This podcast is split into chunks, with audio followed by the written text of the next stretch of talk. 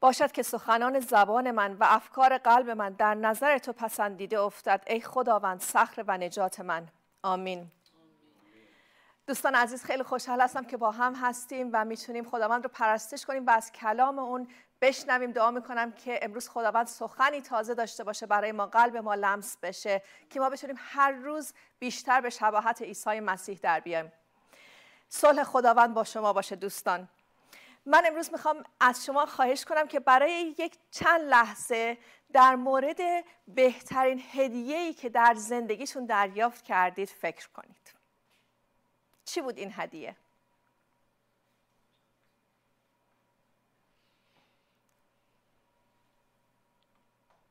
ممکنه که این هدیه رو سالهای قبل گرفته باشید یا چند روز پیش یا هفته قبل چه احساسی کردید وقتی که اون هدیه رو گرفتید؟ آیا اون هدیه اشک به چشمان شما آورد؟ هدیه هایی که ما دریافت می‌کنیم نشون دهنده این هستش که هستن که اون شخصی که هدیه رو داده چقدر به ما اهمیت داده. ما براش مهم بودیم. وقت گذاشته فکر کرده انرژی گذاشته که چه هدیه ای بده در چه زمانی بده. هدیه هایی که داده میشه معمولا بر اساس فصول مختلف زندگی هست موقعیت های مختلف زندگی هست و به خاطر دلایل مختلف داده میشه در زندگی. ممکنه این هدیه‌ای باشه که ما به فرزندمون میدیم. یا ممکنه این هدیه‌ای باشه که از پدر و مادرمون دریافت کردیم از دوستمون دریافت کردیم. ولی حتی وقتی که ما که انسان هستیم هدیه ای رو میدیم به عزیزترین شخصمون فرزندمون به عنوان مثال. انتظار داریم که یک پاسخی داده بشه در جواب این هدیه این زحمتی که ما کشیدیم این هدیه‌ای که ما دادیم. وقتی که ما کتاب رومیان رو می‌خونیم یکی از کلمه, ها، کلمه هایی که تکرار میشه به تعداد زیادی در این کتاب کلمه فیض هست. کلمه فیض. و امروز مبحث ما در مورد فیض هست به عنوان هدیه خداوند. ما می‌خوایم ببینیم که این فیض چی هست. چرا انقدر استفاده میشه؟ در رومیان باب سه آیه 24 می‌خونیم اما به فیض او زیرا همه, همه گناه کردند و از جلال خدا کوتاه میآیند.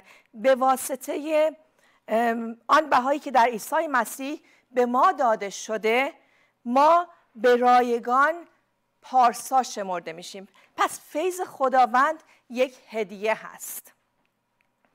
ولی این فیض چه نوع هدیه ای هست؟ وقتی که ما انسان ها هدیه میدیم بعضی وقتا هدیه رو میدیم به خاطر شایستگی یک نفر.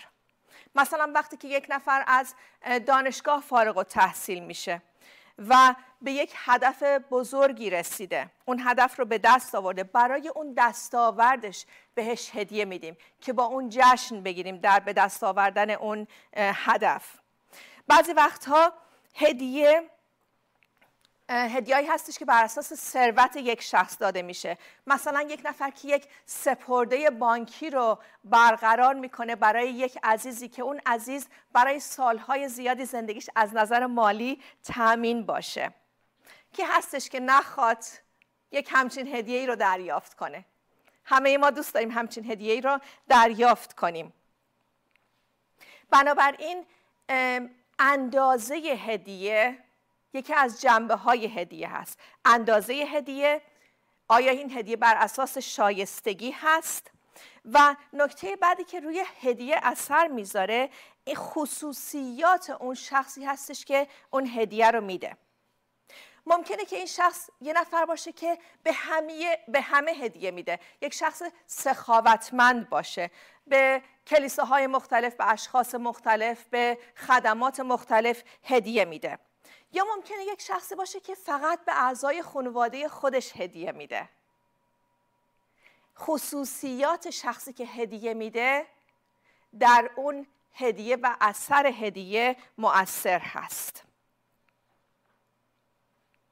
وقتی که یک شخصی باشه که به برای همه سخاوتمند هست سخاوتش به همه می‌رسه شما ممکنه یک آشنا باشید و توی یک مهمونی این شخص رو ملاقات کنید و هدیه رو دریافت کنید هرچند که عضوی از اون خانواده اون شخص نیستید. نکته بعد که هدیه رو روش اثر می‌گذاره این هستش که آیا این هدیه تصادفی یا همینجوری داده شده یا بر یا پاسخی بوده به احتیاجی که ما داشتیم. آیا هیچ وقت شده که شما احتیاج شدیدی داشتید به یک چیزی؟ توی موقعیت سخت مالی بودید یا احتیاج داشتید به یک وسیله یا یک یا دارویی و یک شخصی به شما اون هدیه رو داده در زمانی که بهش احتیاج داشتید؟ بنابراین هدیه هایی هستن که برای به وجود اومدن و برقراری یک هدف ویژه داده میشن. مثلا وقتی که یک نفر یک بورسیه تحصیلی بهش داده میشه اون بورسیه تحصیلی یک هدیه هست که داده میشه برای چی؟ برای اینکه اون شخص بتونه تحصیلاتش رو به دست بیاره و بتونه شغلی داشته باشه و از فقر در بیاد. پس یک هدفی داره اون هدیه ویژه. و در, در قبال اون هدیه در قبال اون بورسیه تحصیلی اون شخصی که دریافت می‌کنه یک پاسخی داره و اون پاسخش تعهدش هست به این که درس رو بخونه. وقتی که یه نفر بورسیه تحصیلی می‌گیره اگه که تو کلاس ها شرکت نکنه سال اول اگه نمره هایی رو که لازم هست به دست نیاره چی میشه؟ اون بورسیه سال دیگه داده بهش نمیشه. چون که برای هدف ویژه‌ای داده شده. وقتی که نگاه می‌کنیم به فیض به عنوان هدیه همونطور که در رومیان خوندیم می‌دونیم که پدر آسمانی ما شخصی هستش که اون هدیه رو میده و این هدیه رو ما به واسطه عیسی مسیح دریافت می‌کنیم و با قدرت روح القدس. بنابراین این هدیه در این فیض خداوند ما تسلیس مقدس رو می‌بینیم. و همونطور که چند لحظه پیش گفتم شخصیت کسی که هدیه رو میده مشخص می‌کنه که اون هدیه چی هست چه اندازه ای هست برای چی باید ازش استفاده بشه چه هدفی رو داره اون هدیه و چه پاسخی رو در ما به وجود میاره. چه نتیجه ای رو به بار میاره. امروز ما می‌خوایم نگاه کنیم به شخصیت کسی که هدیه رو میده و در مورد فیض این, این کس خدا هست و همینطور وسعت هدیه فیض رو. چقدر فیض وجود داره؟ تا چه زمانی فیض وجود داره؟ و شخصیت اون کسی که این فیض رو به ما عطا می‌کنه چیه؟ ما از یک فرهنگی میام که یک فرهنگ سنتی هست یا بوده تا چندین سال پیش. و همینطوری که می‌دونید توی فرهنگ ما یک جوری هستیم که ما, ما که می‌خوایم وقتی که یک هدیه رو میدیم به صورتی باشه که شخصی که دریافت می‌کنه تحت تاثیر اون هدیه قرار بگیره. من وقتی که ایران بودم یادم هستش که توی خانواده همیشه هدیه‌ای که داده می‌شد باید مثلا یک ارزش مالی ویژه‌ای داشت یک قیمتی داشت یا هدیه عروسی حتما باید قالی دستباف بود به جایی که قالیه که مثلا ماشینی باشه. این چیزا توی ذهن ما خیلی بود. تجملات توی ذهن ما خیلی هست. وقتی که هدیه میدیم. و این موضوع وجود داشت در زمانی که پولس نامه رومیان رو رساله رومیان رو نوشت. در زمان پولس در فرهنگ یونانی و رومی تجملاتی بودن هدیه نشون می‌داد که اون شخصی که هدیه رو میده چقدر قدرت داره چقدر مقام داره و چقدر سخاوت داره. در زمان پولس مثل الان هدیه دادن خیلی مهم بود و خیلی محبوب بود. و اشخاص مختلف اشخاصی که سخاوتمند بودن هدیه های زیادی رو می‌دادن و بعضی وقتها این هدیه ها باعث می شد که خانواده ها زندگیشون بچرخه. حالا بر اساس فرهنگی که ما می‌بینیم در زمان پولس و مهم بودن سخاوت در فرهنگ رومی و یونانی که پولس داره اون نامه رو می‌نویسه ما می‌تونیم نگاه کنیم و بر اساس درک انسانی خودمون چهارچوبی رو تحمیل کنیم در مورد شخصیت خداوند. در مورد شخصیت خداوند. و بگیم که اگه که انسان ها می‌تونن انقدر سخاوتمند باشند چقدر بیشتر خداوند سخاوتمند هست. ولی خداوند چه احتیاجی داره که کسی رو تاثیر بذاره روش؟ خداوند احتیاجی نداره که بخواد پوز بده که نشون بده که مقامش بالا هست یا قدرتش زیاد هست یا سخاوتمند هست. ولی اگر که به کتاب مقدس نگاه کنیم ما احتیاجی نداریم که چهارچوب های انسانیمون رو تحمیل کنیم و خداوند رو قرار بدیم در چهارچوب درک محدود انسانیمون.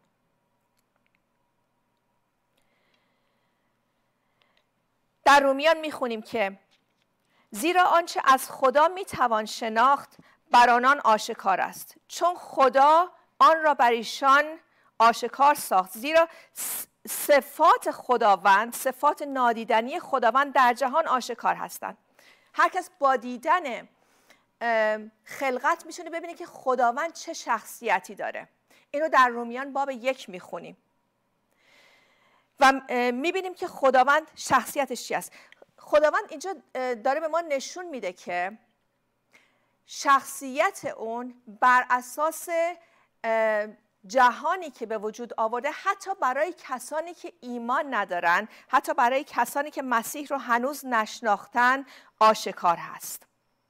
و یکی از شخصیت های خداوند نیکویی خداوند هست. نیکویی خداوند آشکار هست برای همه. و در طول تاریخ بر اساس رومیان باب یک اشخاص مختلفی این نیکوی خداوند رو دیدن حتی جدا از ایمان حتی جدا از مذهب. یکی از این اشخاص افلاتون بود. افلاتون بر این باور بود که چون که خدا برترین شکل بودن هست بنابراین از نظر اخلاقی کامل هست و کاملا نیکو هست و فقط می‌تونه کارهایی رو انجام بده که نیکو و زیبا هستند.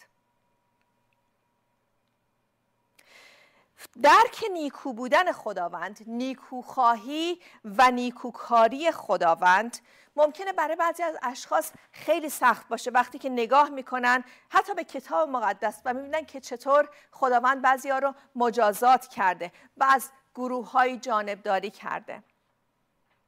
ولی ما می‌دونیم که خداوند نیکو هست و خداوند حتی در شرایطی که با درک انسانی ما نامناسب یا بد به نظر میان برای نیکویی در کار هست. چون خداوند میگه که در کلام خداوند می‌خونیم که خداوند محبت هست. بنابراین ارزیابی افلاتون به عنوان یک شخصی که حتی ایمان مسیحی رو نمیشناخته نداشته نبوده در زمان اون یک ارزیابی صحیح هستش. چون خداوند نیکو و راست هست در مزمور 25 باب 8 می‌خونیم. و در مرقس باب 10 آیه 18 می‌خونیم که هیچ کس به غیر از خدا نیکو نیست. اگر که خداوند نیکو هست چه نوع هدیه ای رو میده به ما؟ اگر خداوند نیکو هست چه نوع هدیه ای رو به ما میده؟ اجازه بدید من از کلام, کلام خداوند سه تا حقیقت رو در مورد شخصیت خداوند و ذات فیض نوع فیض به شما امروز با شما در میون بگذارم. خداوند را سپاس گویید زیرا که او نیکوست و رحمتش تا ابدالآباد است. خداوند را سپاس گویید زیرا که نیکوست. و رحمتش تا ابدالآباد است. رحمت خداوند یکی از جنبه های فیض خداوند هست. یکی از جنبه های فیض خداوند هست. و این فیض ابدی هست. اجازه بدید که این حقیقت در زندگی شما جاری بشه. اجازه بدید که این حقیقت در زندگی شما جاری بشه. نکته دوم حقیقت دوم. خدا قادر است هر نعمت را برای شما بس, بس فزونی بخشد تا در همه چیز همواره همه نیازهایتان برآورده شود و برای انجام هر کار نیکو به فراوانی داشته باشید.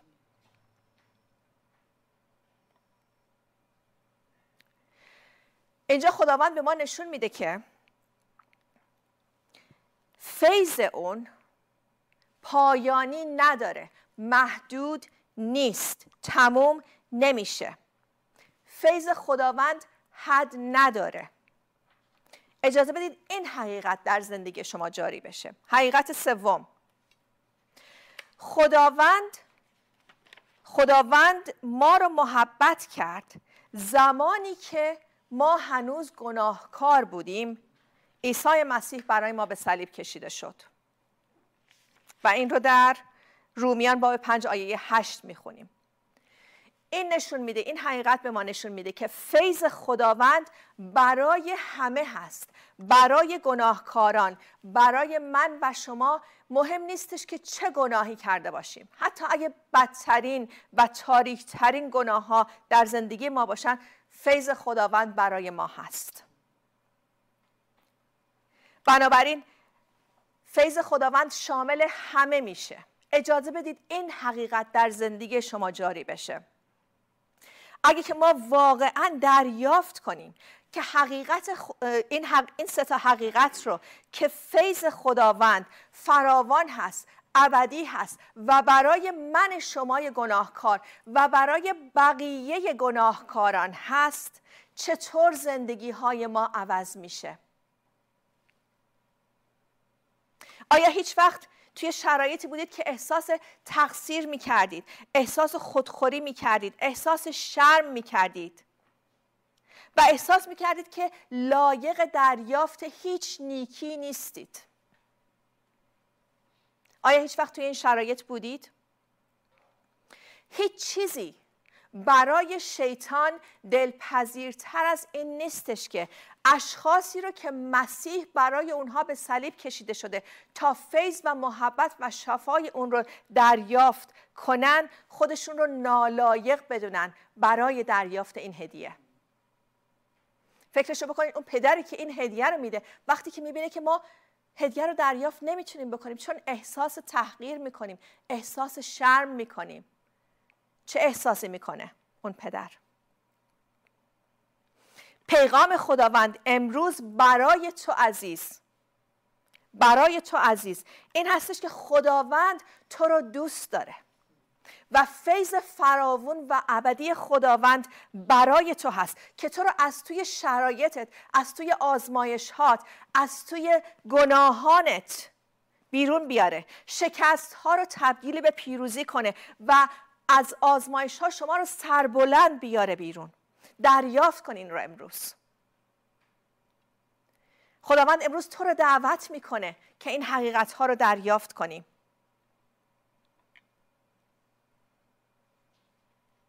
حتی رنج های ما حتی سختی های ما حتی مشکلات ما به وسیله فیض خداوند تبدیل میشن. در رومیان در رومیان می‌خونیم که ما توسط او و از راه ایمان به فیضی دسترسی یافته ایم که اکنون در آن استواریم. به امید سهیم شدن در جلال خدا فخر می کنیم در سختی ها نیز فخر می کنیم زیرا می‌دانیم که سختی ها بردباری به بار می آورند و بردباری شخصیت را می سازد و شخصیت سبب امید می شود و این امید به سرفکندگی ما نمی انجامد زیرا خدا محبت خود را به واسطه روح القدس به ما بخشیده و در دلهای ما جاری ساخته. برای کسانی که فیض خداوند رو هدیه خداوند رو دریافت می کنند ناامیدی و یس وجود نداره عزیز من. خداوند هستش که مهیا می‌کنه. خداوند هستش که شرمهای گناهان ما رو میشوره. ما احتیاج نداریم که شرمسار باشیم وقتی که نزد خداوند میایم و فیضش رو دریافت می‌کنیم. امید استوار ما فیض خداوند هست. ما احتیاج نداریم که به دست اشخاص نگاه کنیم. حتی عزیزترین کسانمون حتی نزدیکترین کسانمون. برای حل مشکلاتمون خداوند هستش که صخره و نجات ما هست. احتیاج نداریم که چشمون به دست انسان ها باشه. روح القدس هستش که همراه ما هست. به ما آرامش میده و ما رو هدایت می‌کنه. متوجه باشیم که این نکته رو که در آیه‌ای که خوندیم خداوند نمیگه که من محبت خودم رو انقدر کوچولو می‌ذارم در وجود شما. خداوند با سخاوت محبت خودش رو در قلبهای ما جاری می‌کنه. جاری می‌کنه که این جاری شدن مثل رودخونه پر شدن میاره. فیض خداوند در شرایط سخت در ما بردباری به وجود میاره. همه ما سختی رو داریم. همه ما سختی می‌کشیم. و این بردباری شخصیت ما رو می‌سازه. آیا هیچ وقت شده که توی شرایط سختی بودید؟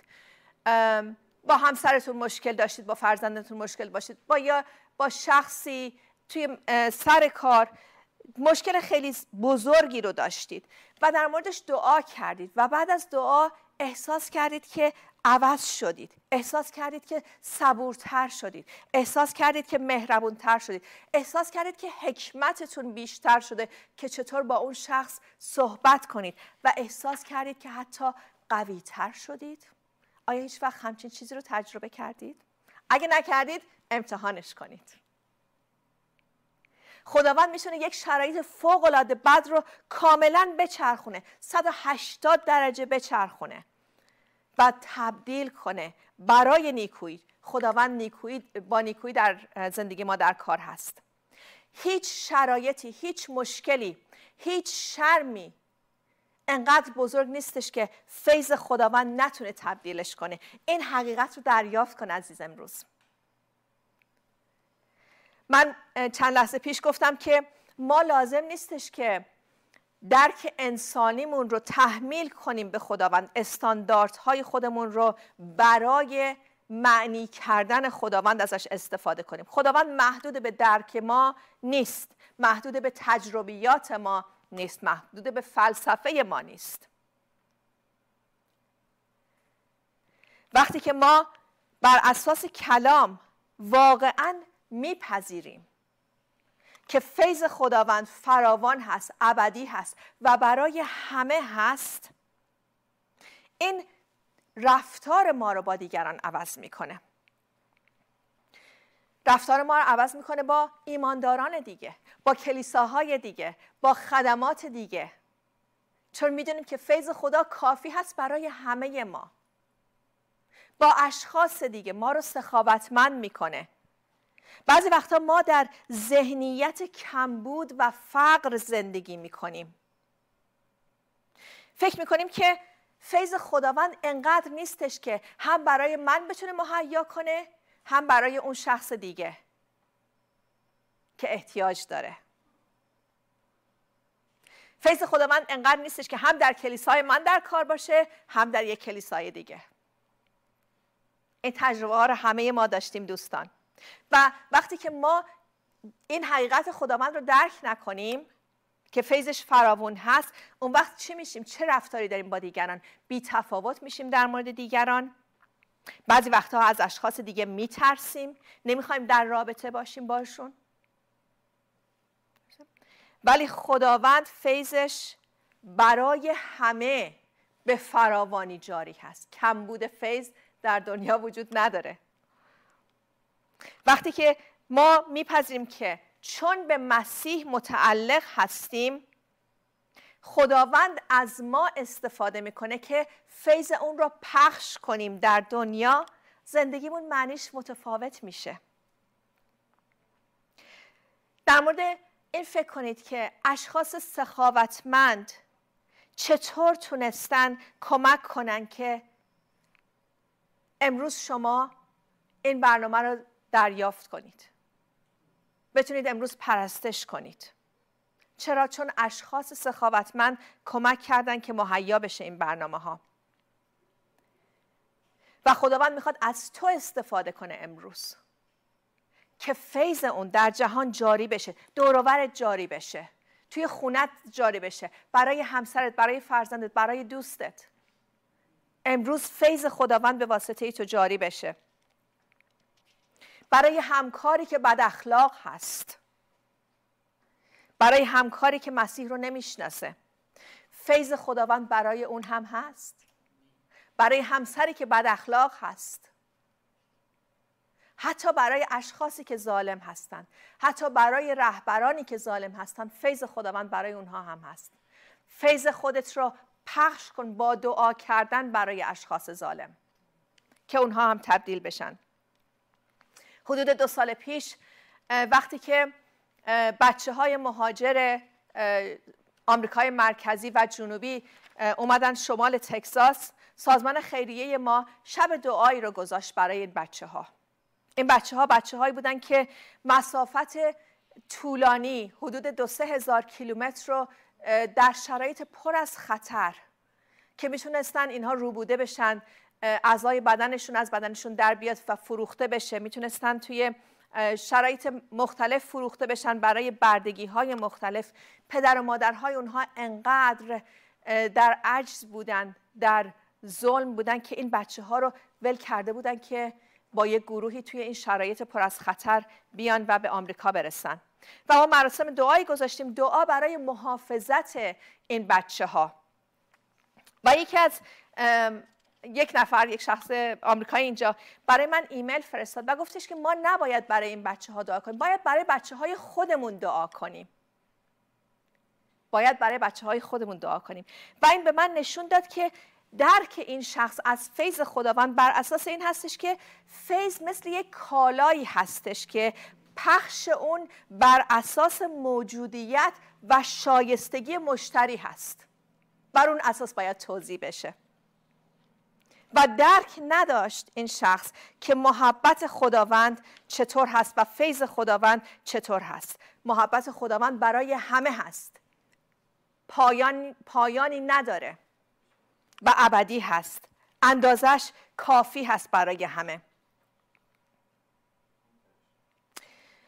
در نتیجه در خاتمه این موعظه من دوباره این رو تکرار می‌کنم. این سه تا حقیقت رو.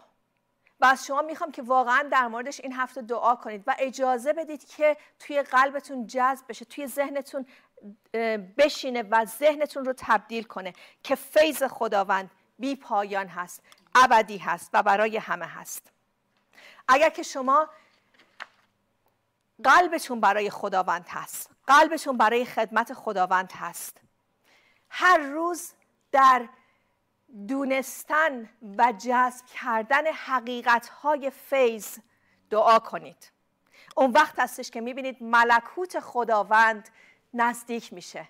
ملکوت خداوند به واسطه شما برای دیگرانی که در تاریکی هستن آشکار میشه.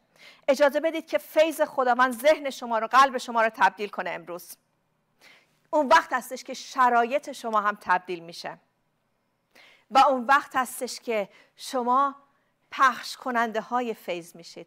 فیض عجیب و فیض عمیق خداوند برای تمام جهانیان. آمین.